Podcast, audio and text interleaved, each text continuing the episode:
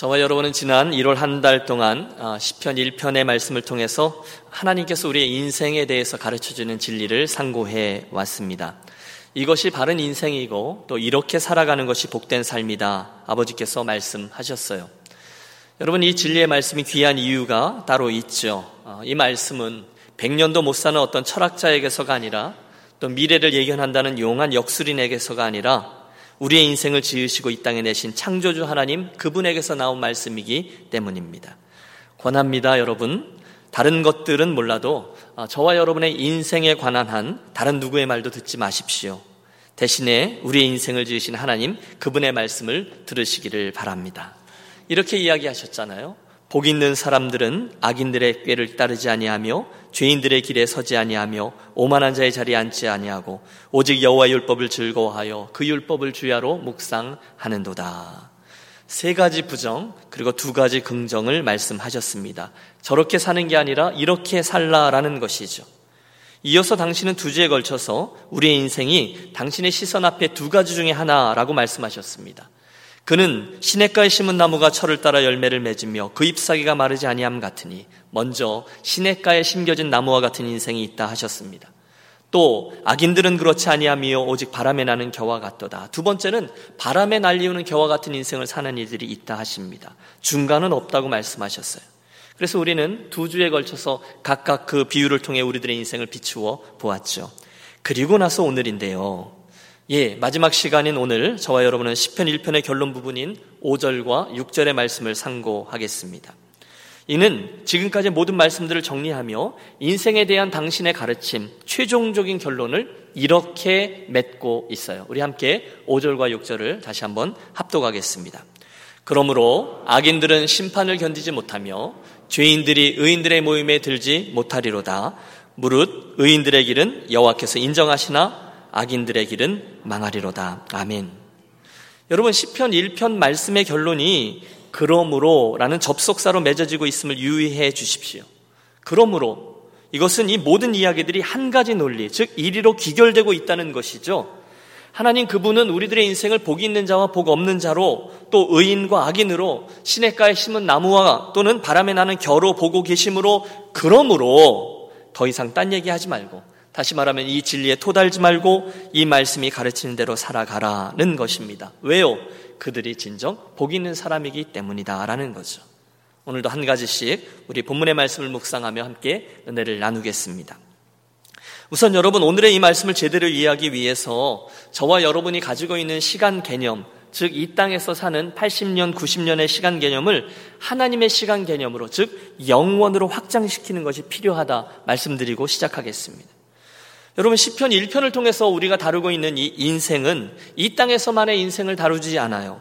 오히려 본문을 포함해서 하나님의 말씀은 언제나 우리들의 인생을 이 땅에서 맞춰지는 것이 아니라 하나님 나라에까지 이어지고 있는 것으로 이해합니다. 이게 인생이라는 거예요. 확장시키라는 겁니다. 복 있는 사람, 계속해서 말씀해 주셨죠. 내 손으로 이것저것을 성취함으로 내 삶에 그것을 소유하는 것이 아니라 하나님과의 바른 관계 안으로 우리가 들어갈 때 하늘로부터 자연스럽게 선물처럼 입혀지는 것이 그것이 복 있는 사람의 삶이다 말씀하셨어요? 아, 거기까지는 저와 여러분이 이해를 했습니다. 그런데 한 가지 더 이해할 게 있습니다. 그것은 그 복된 삶이라는 게, 복 있는 자의 인생이라는 것이 단순히 이곳, 이 땅에서만 있다가 맞춰지는 것이 아니라 영원이라는 하나님의 시간까지 이어지는 삶이라는 거예요. 여러분, 하나님 앞에서의 인생이란 영원에까지, 하나님 나라에까지 이어져 있는 개념이라는 거죠. 우리는 믿습니다. 내가 진실로 너에게 이르노니 믿는 자는 영생을 가졌고 라는 주님의 말씀을 분명히 믿습니다. 아멘입니까? 내가 하나님의 아들을 이름을 믿는 너희에게 이것을 쓴 것은 너희로 하여금 너희에게 영생이 있음을 알게 하려 함이라 라는 말씀도 우리는 믿습니다. 우리는 모두 그분의 은혜로 인해서 구원을 얻었고요. 그 순간, 그분께 은혜를 얻고 구원을 얻는 순간에 이미 하나님의 다스림, 그분의 통치 아래 또 그분의 시간 안에 들어가고 있으며 그래서 자연스럽게 그 중간 어딘가에 있는 우리들의 생이 맞춰지는 순간에 자연스레 그분의 영원과 그분의 나라에 참여하게 될 것을 분명히 믿습니다.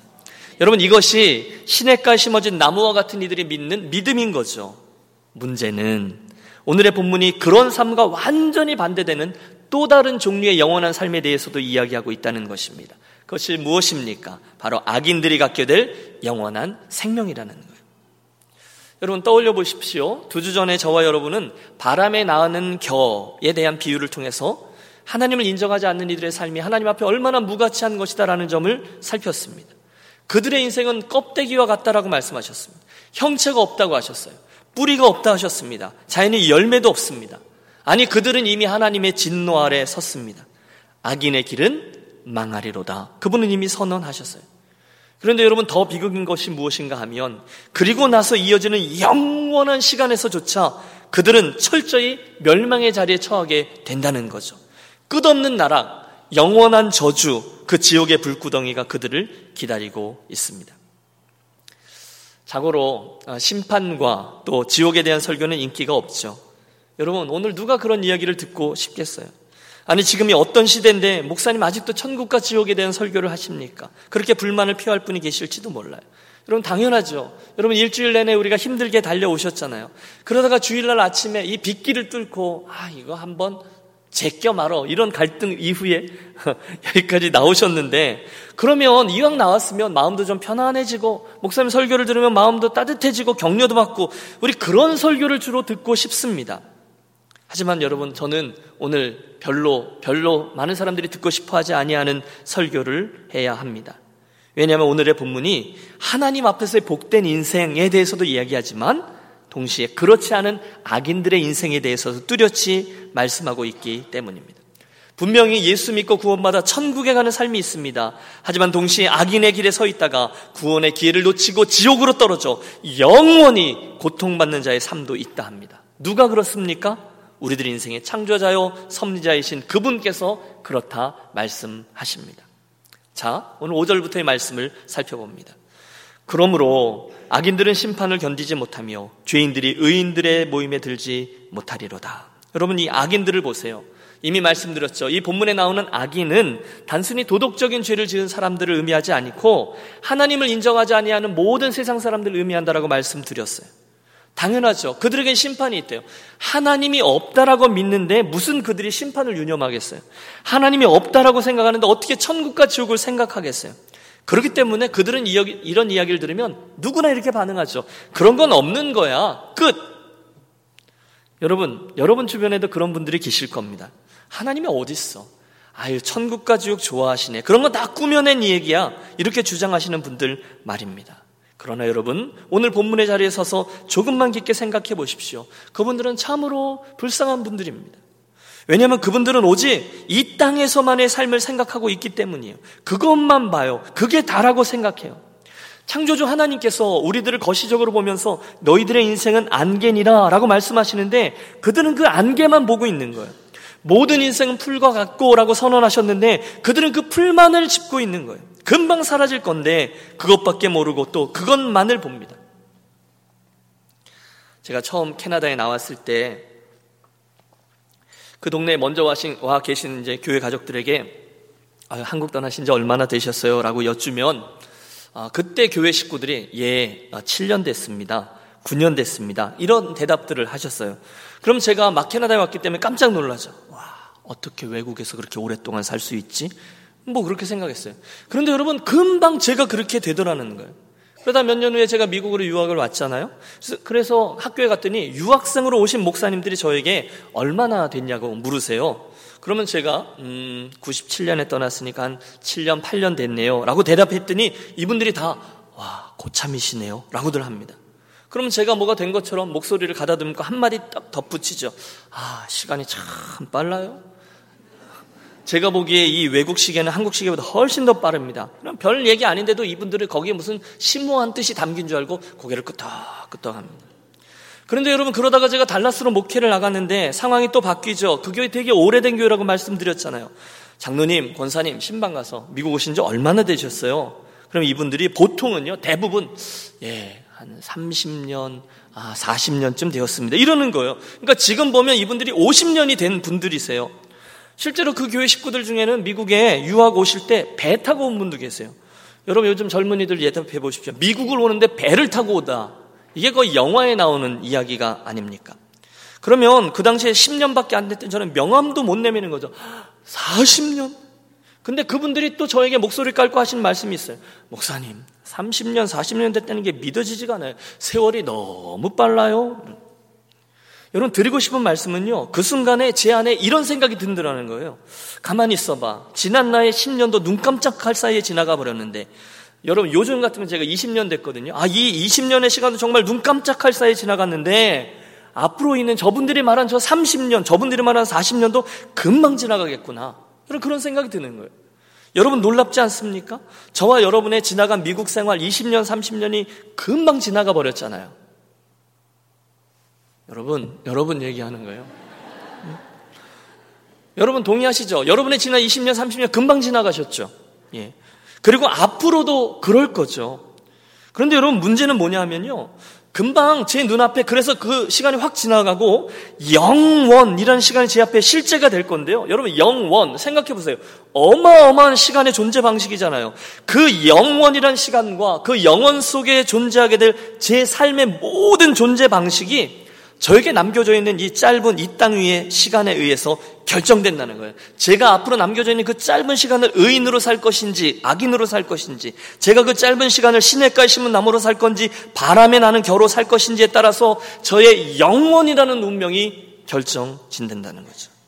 그렇다면 해야 될 일은 자명합니다. 저는 반드시 앞으로 얼마가 될지 모르지만 그 남겨져 있는 짧은 인생을 그 짧은 20년, 30년의 시간만을 위해서 투자하는 어리석음을 버리고 대신에 영원이라는 어마어마한 시간을 염두에 두고 투자하며 살아야 한다는 거죠.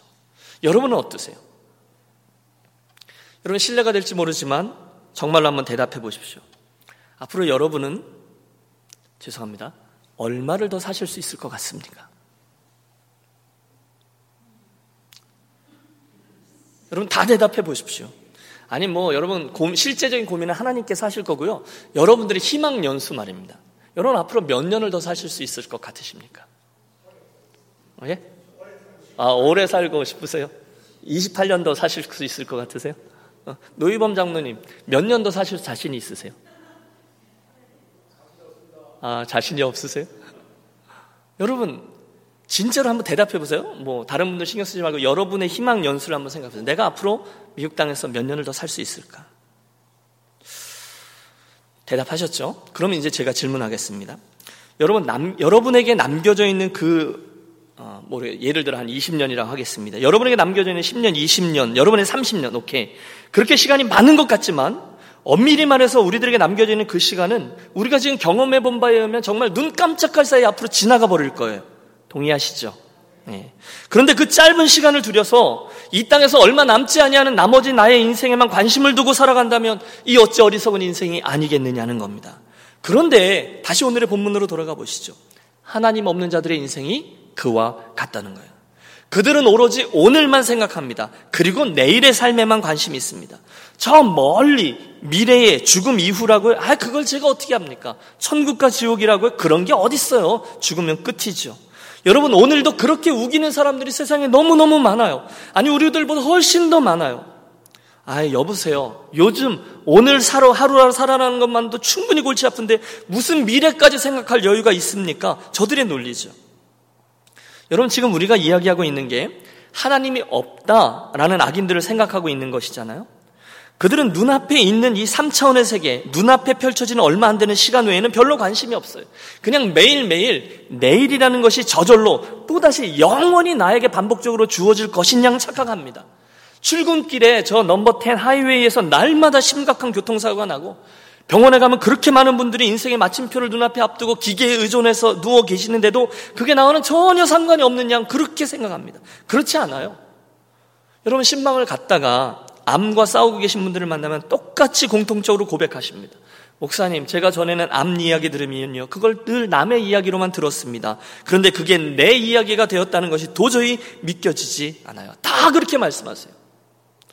그런데 여러분, 그게 우리들의 인생 아닌가요? 어느 날 주인 되신 그분께서 오라 하시면 가야 하는 것이 모든 세상 사람들이 가는 길입니다. 물론 여러분, 오늘 우리가 어리석은 악인들에 대한 얘기인데요. 그들은 죽음에 대한 이야기를 하면 재수 없는 소리 하지 말라면 그냥 일축해 버리잖아요. 혹시 잠깐 심각해지긴 하지만 곧 분주한 삶의 일정으로 돌아가면 언제 그랬냐는 듯이 원래의 모습으로 돌아갑니다. 진짜로 미래의 삶을 전혀 고려하지 않습니다. 아니, 그것에 대해서 생각하는 것 자체를 거부합니다. 이 땅의 삶이 너무너무 바쁘거든요. 그런데 여러분, 주님은 그들에게 이렇게 말씀하셨어요. 어리석은 자여, you fool! 오늘 밤에 내 영혼을 도로 찾으리니 그러면 내 예비한 것이 네 것이 되겠느냐. 어리석은 자라는 거예요. 어리석은 자들은 하나님이 없다 하도다. 여러분 이게 그들의 삶이라는 거예요. 이에 비해 여러분 복 있는 사람은 즉 하나님을 그 삶에 인정하고 사는 사람은 그분 말씀하시는 진리에 귀를 기울입니다. 뭐죠? 이 땅에서의 그 짧은 생 이후에 또 다른 영원한 삶이 있다는 것입니다. 인생이라는 것이 우리들의 그 죽음이라는 것이 실은 끝이 아니라는 거예요. 그러므로 우리들의 가리워진 눈을 들어서 당신의 시간, 그 영원이란 시간과 존재 방식을 바라보라는 거예요. 그러면 여러분 이 아침 저와 함께 정말로 이 땅에서 인생에 이어진 영생의 시간에게로 우리들의 시선을 정말로 확장해 보겠습니다. 여러분 저를 따라와 주세요. 자, 오늘 본문의 말씀이 이렇게 얘기합니다. 그러므로 악인들이 심판을 견디지 못하며 이렇게 시작됐어요. 우리가 가장 먼저 유념할 것은 이 심판입니다. 여러분 아십니까? 하나님은 분명히 우리들의 짧은 인생길 이후에 심판이 있다라고 말씀하세요. 세상 사람들이 늘 말하듯이 우리들의 존재가 그냥 죽으면 그것으로 끝나버리는 게 아니라는 거예요. 그러므로 그걸 유념하고 준비하라는 거예요. 그런데 더 놀라운 것은요. 오늘 우리가 대했던 이 시편 1편의 말씀이 그때 결정될 우리들의 영원한 운명이 이 세상에서 맺는 하나님과의 관계와 우리 삶의 태도에 의해서 결정된다. 이렇게 말씀하세요. 여러분, 제가 말하는 바를 분명히 직시하십시오. 오늘 저와 여러분이 짧은 인생 동안 행하는 일과 선택하는 모든 일들이 앞으로의 영원이라는 저와 여러분의 인생과 모습을 결정 짓는다는 거예요. 그러니 어찌 우리가 책임감 없게 살 수 있겠습니까? 우리 어찌 오늘의 삶을 마음대로 살 수 있겠습니까?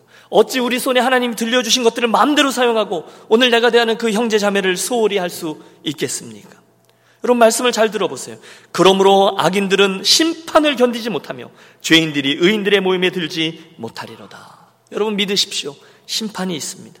인생의 주인이신 그분이 심판을 하시겠다는 거냐? 것입니다. 아이 심판 뭐 그러냐? 하나님이 사랑이신데 설마 그렇게까지 하시겠어? 아니요.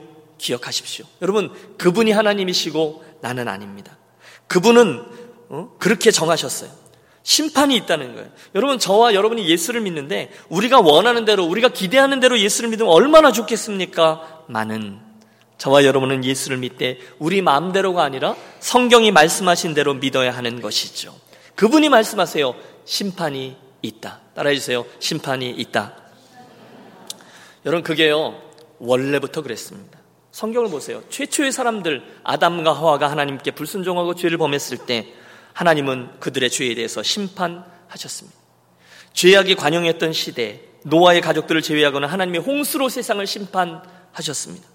소돔과 고모라의 죄악들에게는 유황불로 광야 미리암과 고라 자손들의 죄악에 대해서는 문둥병과 땅의 갈라짐으로 당신은 늘 심판하셨습니다. 죄악 중에 이스라엘 백성들은 바벨론의 포로기를 통하여 심판하셨고 나아가 외식과 폐역함 속의 바리새인들과 서기관들에게는 독사의 자식들아라는 욕과 함께 다가올 진노로 주님 이미 심판하셨습니다. 그뿐이 아니에요. 주님이 직접 말씀하셨죠. 그 마지막 날 무덤 속에 있는 자가 다 일어나 심판을 받으리라 예언하셨어요. 히브리서의 말씀 한 번 죽는 것은 사람에게 정하신 것이요 그 후에는 심판이 있으리니 나아가 요한계시록은 온 우주에 대한 궁극적인 최후 심판, 백보자 심판에 대해 분명히 기록하고 있습니다. 여러분 보이세요? 하나님의 심판은 당신의 역사에 굵직굵직한 때마다 반복되어 진행되어 왔습니다. 앞으로도 그럴 거예요. 그러므로 여러분 혹시나 심판은 없을 거야. 하나님은 사랑의 하나님이야. 그럴 리가 없어라고 우기는 악인들의 꾀를 쫓지 마십시오. 차라리 심판을 분명히 믿고 두려움과 떨림으로 오늘을 살아가십시오. 저들이 복됩니다. 성경을 펼치면 그 심판의 때 이런 일이 있다라고 말씀하세요. 우선 여러분 모든 사람들이 다 하나님 앞에 서게 된대요. 살아있는 자나 무덤 속에 있는 자나 모두 다 빠짐없이 심판주이신 그분 앞에 서게 될 겁니다. 그때 그분은 이 세상과 또 이 세상의 모든 사람들을 당신의 의를 기준으로 심판하십니다. 그런데 여러분 오늘 이 시편 1편의 말씀이 뼛속까지 중요한 이유가 있습니다. 그날 당신은 이 시편 1편에 있는 말씀을 가지고 즉, 저가 하나님 앞에서 인생을 살았는지 아닌지 의 잣대를 가지고 우리를 심판하신다고 하셨어요. 여러분, 이 잣대가 이 말씀이 기준이에요. 우리 인생에 하나님이 계셨는지 아니었는지, 저가 하나님과의 관계 속에 살았는지 아닌지, 저가 하나님을 인정하고 산 자인지 아닌지, 저가 시냇가에 심은 나무로 살았는지, 바람에 나는 겨로 인생을 살았는지, 저가 의인으로 살았는지, 악인으로 살았는지, 이 잣대를 가지고 우리를 심판한다 하십니다. 그래서 10편 1편이 중요한 거예요. 기억하십시오. 그날 우리들의 인생은 당신의 불꽃 같은 눈앞에서 아무것도 감추지 못하고 다 드러나게 될 겁니다. 그분은 저와 여러분이 어떤 인생을 살았는지를 다 아십니다. 우리 마음속 저 깊은 곳에 있었던 행사 행동들을 다 아십니다. 여러분 히브리서의 말씀을 들으세요. 오직 만물이 우리를 상관하시는 자의 눈앞에 벌거벗은 것 같이 드러나느니라. 여러분, 너무 놀랍지 않습니까? 회개하고 죄의 용서를 받지 않은 이들에게 정말 끔찍한 날이 될 거예요. 우리들의 인생을 들여 생했던 모든 죄악된 일이 우리들의 마음속에 숨기고 숨기고 숨기었던 그 끔찍한 생각들이 정말로 벌거벗은 것 같이 대낮에 드러나게 된다 하십니다. 에이, 설마 세상에 사람이 얼마나 많은데 여러분 생각해 보십시오. 우리 사람들이 만든 그 한낱 스마트폰으로도 저와 여러분이 행동했던 모든 것들이 HD 파일로 어? 그런 화질로 선명히 기록되는 세상입니다. 그대로 드러나요. 그런데 온 세상 만물을 지으신 하나님 앞에 무엇이 감추어질 수 있겠습니까? 다 드러나게 될 거예요. 시편 기자는 주께서 나의 안고 일어섬을 하시며 멀리서도 나의 생각을 통촉하시오며라고 고백했습니다. 그는 안 거예요. 그날을 도저히 피할 수가 없어요. 이 땅에서 저와 여러분이 행했던 모든 일들이 다 드러난대요. 여러분, 그러니 얼마나 두려운 말씀입니다. 그날 요행이 남들을 속이고도 드러나지 않았던 모든 일들이 드러날 겁니다. 그래서 그날은 누군가에게 참으로 두렵고 부끄럽고 고통스러운 날이 될 거예요. 그러므로 악인들이 심판을 견디지 못하며 아 이해가 됩니다. 심판 자체로 그들은 어마어마하게 고통하는 시간이 올 겁니다. 그런데 그게 다가 아닙니다. 죄인들이 의인들의 모임에 들지 못하리로다. 이렇게 되어 있어요. 죄인들이 의인들의 모임에 들지 못해요. 영원히 들지 못해요. 여러분, 혹시 왕따 당해 보셨습니까?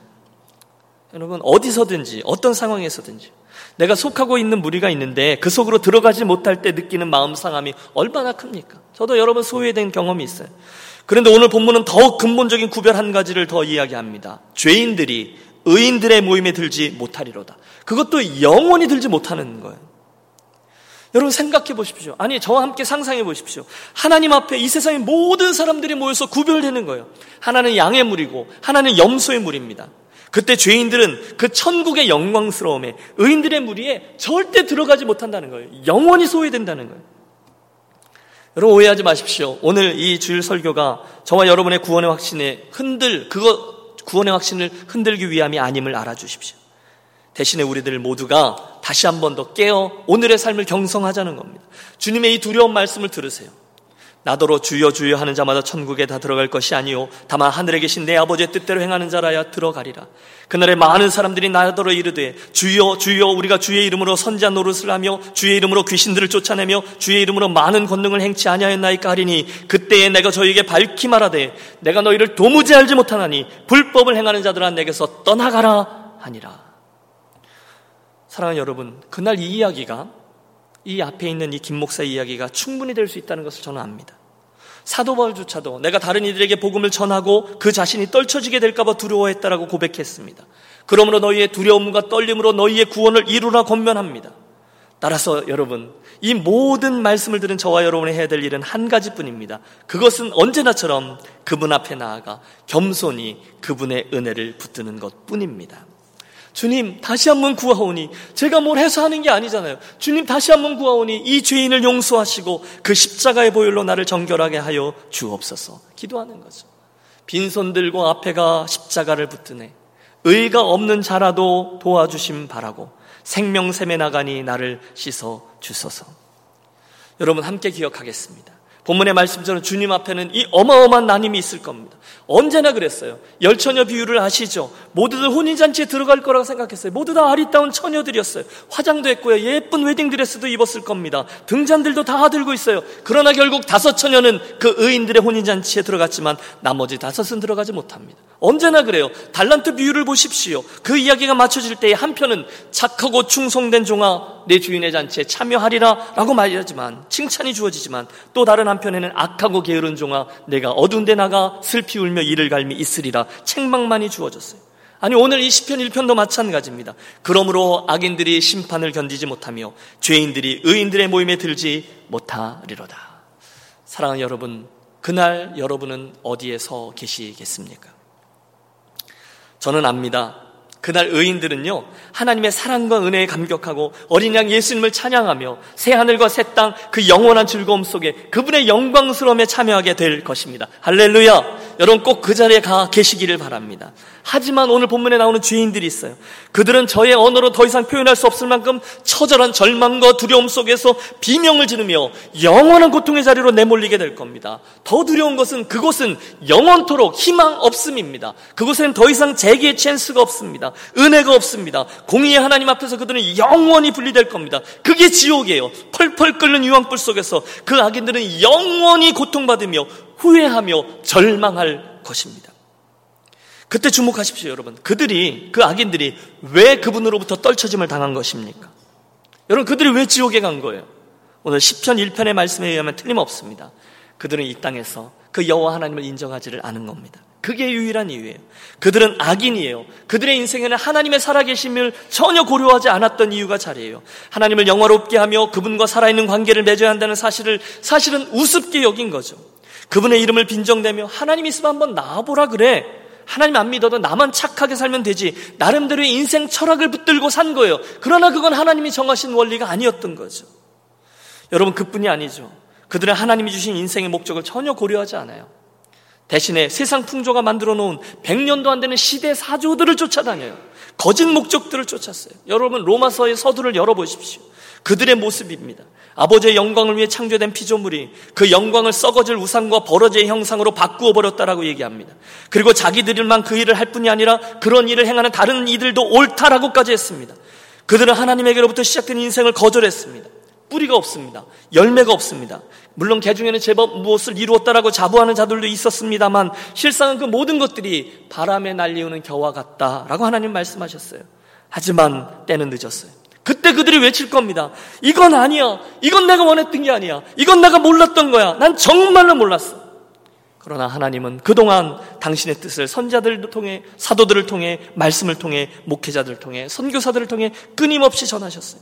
내 앞에 이렇게 사는 것이 바른 인생이다. 그러므로 그날 저들은 어떤 핑계도 될 수 없을 것입니다. 하지만 그날 그들이 더 다른 핑계를 댈 수 없는 가장 큰 이유가 있는데 그것은 바로 예수님 때문이죠. 내가 온 것은 의인을 부르러 온 것이 아니요 죄인을 부르러 왔노라 건강한 자에게는 의원이 쓸데 없고 병든 자에게라야 쓸데 있느니라 인자가 온 것은 잃어버려진 자를 찾아 구원하려 함이니라 여러분 그 이야기를 들은 많은 사람들이 어? 그, 그 이야기를 무시했습니다. 그리고 그 이야기를 믿는 사람들을 손가락질했습니다. 바보같이 그딴 소리를 믿는다고. 그러나 여러분, 저는 믿습니다. 그날 그 멸망의 자료로 떨쳐진 그들이 자기들이 볼 때 별 볼 일 없다 생각했던 사람들이 그 의인들의 모습에 하나님의 영광스러운 모습에 참여하는 모습을 보며 가슴을 칠 겁니다. 자기보다 더 많은 죄를 지은 것처럼 보였던 사람들이 살인자, 강도, 사기꾼, 창녀, 세리 등등의 죄인들도 단지 그들이 인생의 한순간 예수님을 믿고 그 초청에 응해서 그분을 영접했다는 사실 때문에 모든 죄를 용서받고 의인들의 모습에 들어가는 것을 보며 그들은 비명을 지를 겁니다. 그 무리들 중에는 저는 확신합니다. 예수님이 돌아가시는 그 마지막 순간에 구원받은 십자가상의 강도도 있을 겁니다. 더러운 여인이라고 놀림받던 막달라 마리아도 거기 있을 거예요.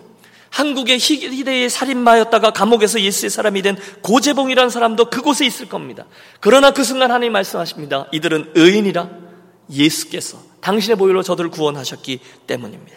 그러나 끝까지 하나님을 인정하지 않았던 사람들은 비명을 지를 겁니다. 이건 아니야. 이건 아니야. 악인들은 심판을 견디지 못하며 죄인들이 의인들의 모임에 들지 못하리로다. 여러분 아십시오. 이 일은 저와 여러분의 인생의 어느 한순간 분명히 눈앞에 펼쳐질 장면입니다. 사랑하는 여러분, 오늘의 이 설교를 들으시는데 참 듣기 어렵지 않으십니까? 참 부담되셨죠? 비도 오고 그러는데 심판이 어떻고 마지막 날이 어떻고 그러나 여러분, 제가 어, 여러분께 기뻐하십시오라고 말씀드릴 이유가 있습니다. 그것은 무엇인가 하면 이 심판이 오늘 설교의 결론이 아니기 때문이에요. 이 무시무시한 심판에 대한 메시지와 동시에 여러분 오늘 본문의 말씀에는 너무도 큰 하나님의 은혜의 말씀이 등장하고 있어요. 오늘 본문의 마지막 6절 말씀인데요. 우리 한번 힘있게 6절을 합독하겠습니다. 무릇 의인들의 길은 여호와께서 인정하시나 악인들의 길은 망하리로다. 아멘. 여러분 이 뒤에 악인들의 길은 망하리로다라는 말씀은 지금까지 들은 말씀으로 충분하실 겁니다. 예, 알겠습니다. 절대로 그렇게 되면 안 될 것 같습니다. 그리고 나서 그 앞에 있는 말씀을 보세요. 무릇 의인들의 길은 여호와께서 인정하시나 무릇 의인들의 길은 여호와께서 인정하시나 무릇 의인들의 길은 여호와께서 인정하시나 음. 여러분 참으로 큰 감격과 감사가 자리합니다. 상상해 보십시오. 그날 그분께서 수많은 사람들을 바깥 어두운 자리로 쫓아낼 겁니다. 너 나가라. 너 나가라. 나는 너를 도무지 알지 못하나니 불법을 행하는 자야 여기서 나가라. 너는 악인이다. 그들 중에 누구도 반박할 수 없을 거예요. 그런데 그 순간 이쪽 반대편에 있는 의인들의 모습에서 당신은 한 사람 한 사람을 끌어안으며 말씀하실 겁니다. 나 얘 알아. 나 김신일이 알아. 나 이 친구가 나를 사랑한 것 알아. 이 딸이 나를 어떻게 섬겼는지를 알아. 이 종이 나의 몸된 교회를 위해서 어떻게 충성했는지를 알아. 할렐루야. 무릇 의인들의 길은 여호와께서 인정하시나 그 이야기죠. 여러분 하물며 한 사람에 의해서 인정받아도 살만 나는데요. 그날 그곳에서 의인들을 향한 하나님의 인정이 있을 것이라는 겁니다. 나 이 친구 알아. 나 이 김집사 알아. 나 박장로 알아. 나 이 친구가 너무너무 수고하는 것을 봤어. 그 종이 그 힘든 상황에서도 끝까지 헌신하고 충성한 것을 내가 알아. 여러분 그 자리에 우리가 함께 있어야 되지 않겠습니까? 여러분 그런 일은 계속 있었어요. 창세기 7장 노아에게 하나님이 말씀하십니다. 내가 이 세대에 내 앞에서 의로움을 내가 보았음이니라. 노아를 보고 하나님이 의인이라 인정하셨어요. 민수기 12장의 모세를 대해서 이렇게 말씀하세요. 그는 나의 온 집에 충성됨이라 하나님이 인정하셨어요. 다윗도 내 종 다윗이 내 명령과 내 법도를 지켰다라는 그분의 인정을 받습니다. 내가 내 종 욥을 유의하여 보았느냐? 그와 같이 순전하고 정직하여 하나님을 경외하며 악에서 떠난 자가 세상에 없느니라. 뭐죠? 하나님의 인정하심이라는 거예요. 여러분, 그거 하나면 저는 더 이상 바랄 게 없어요. 여러분, 그거면 돼요. 여러분, 제가 목회한다고 목사라고 일평생 폼재고 수고하고 끙끙댔는데 제일 마지막 순간에 이거면 돼요. 나 김신일이 알아. 그거 하나면 저는 족하고 또 족합니다. 여러분은 어떠십니까? 오늘 여러분의 인생 여정은 과연 어떠한 것입니까? 지난 1월 한 달간 우리는 네 번의 설교를 통해서 물가에 심어진 나무에 대한 말씀 10편 1편을 묵상했습니다. 자, 이제 대답하십시오. 오늘 당신은 하나님께서 말씀하신 이 두 가지 길 중에 어느 길을 가고 계십니까? 의인의 길입니까? 아니면 악인의 길입니까? 오늘 여러분이 여러분의 인생을 들여 맺고 있는 열매들은 그분께 인정받는 열매입니까? 아니면 바람에 날려버리는 겨입니까? 저는 이번 시리즈 설교를 이런 축복으로 마무리하고 싶습니다. 사랑하는 유년 가족 여러분, 2017년 새해를 하나님 우리 모두에게 똑같이 허락해 주셨는데요. 축복합니다. 올 한 해 하나님의 시냇가 단단히 그것에 뿌리를 내리고 날마다 생명수의 말씀을 공급받아 비록 가뭄도 올 수 있고 비바람도 치지만 사실사철 푸르른 잎사귀를 내시고 시절을 쫓아 풍성한 열매들이 가득한 저와 여러분의 한 해가 되시기를 축복합니다. 보너스 성경엔 안 나와요. 그때 우리들의 그 아름다리 그런 아름드리 인생의 나무에 갈 길 몰라 방황하는 수많은 나그네들이 다가서 심을 얻게 되고 그들이 와서 있던 그 시원한 그늘과 그곳에서 풍겨나는 예수님의 향기가 아 이런 것이구나 알게 되어지는 그래서 수많은 인생들과 수많은 새들이 그 나무에게 깃들이게 되는 복된 2017년이 되시기를 또한 축복합니다. 여러분 반드시 하나님께서 인정하시는 그 길을 가십시오. 헛된 길, 바람에 나는 겨와 같은 인생 말고 시냇가에 심겨진 나무와 같은 인생길을 가십시오. 그러므로 악인들은 심판을 견디지 못하며 죄인들이 의인들의 모임에 들지 못하리로다. 무릇 의인들의 길은 여호와께서 인정하시나 악인들의 길은 망하리로다. 기도하겠습니다.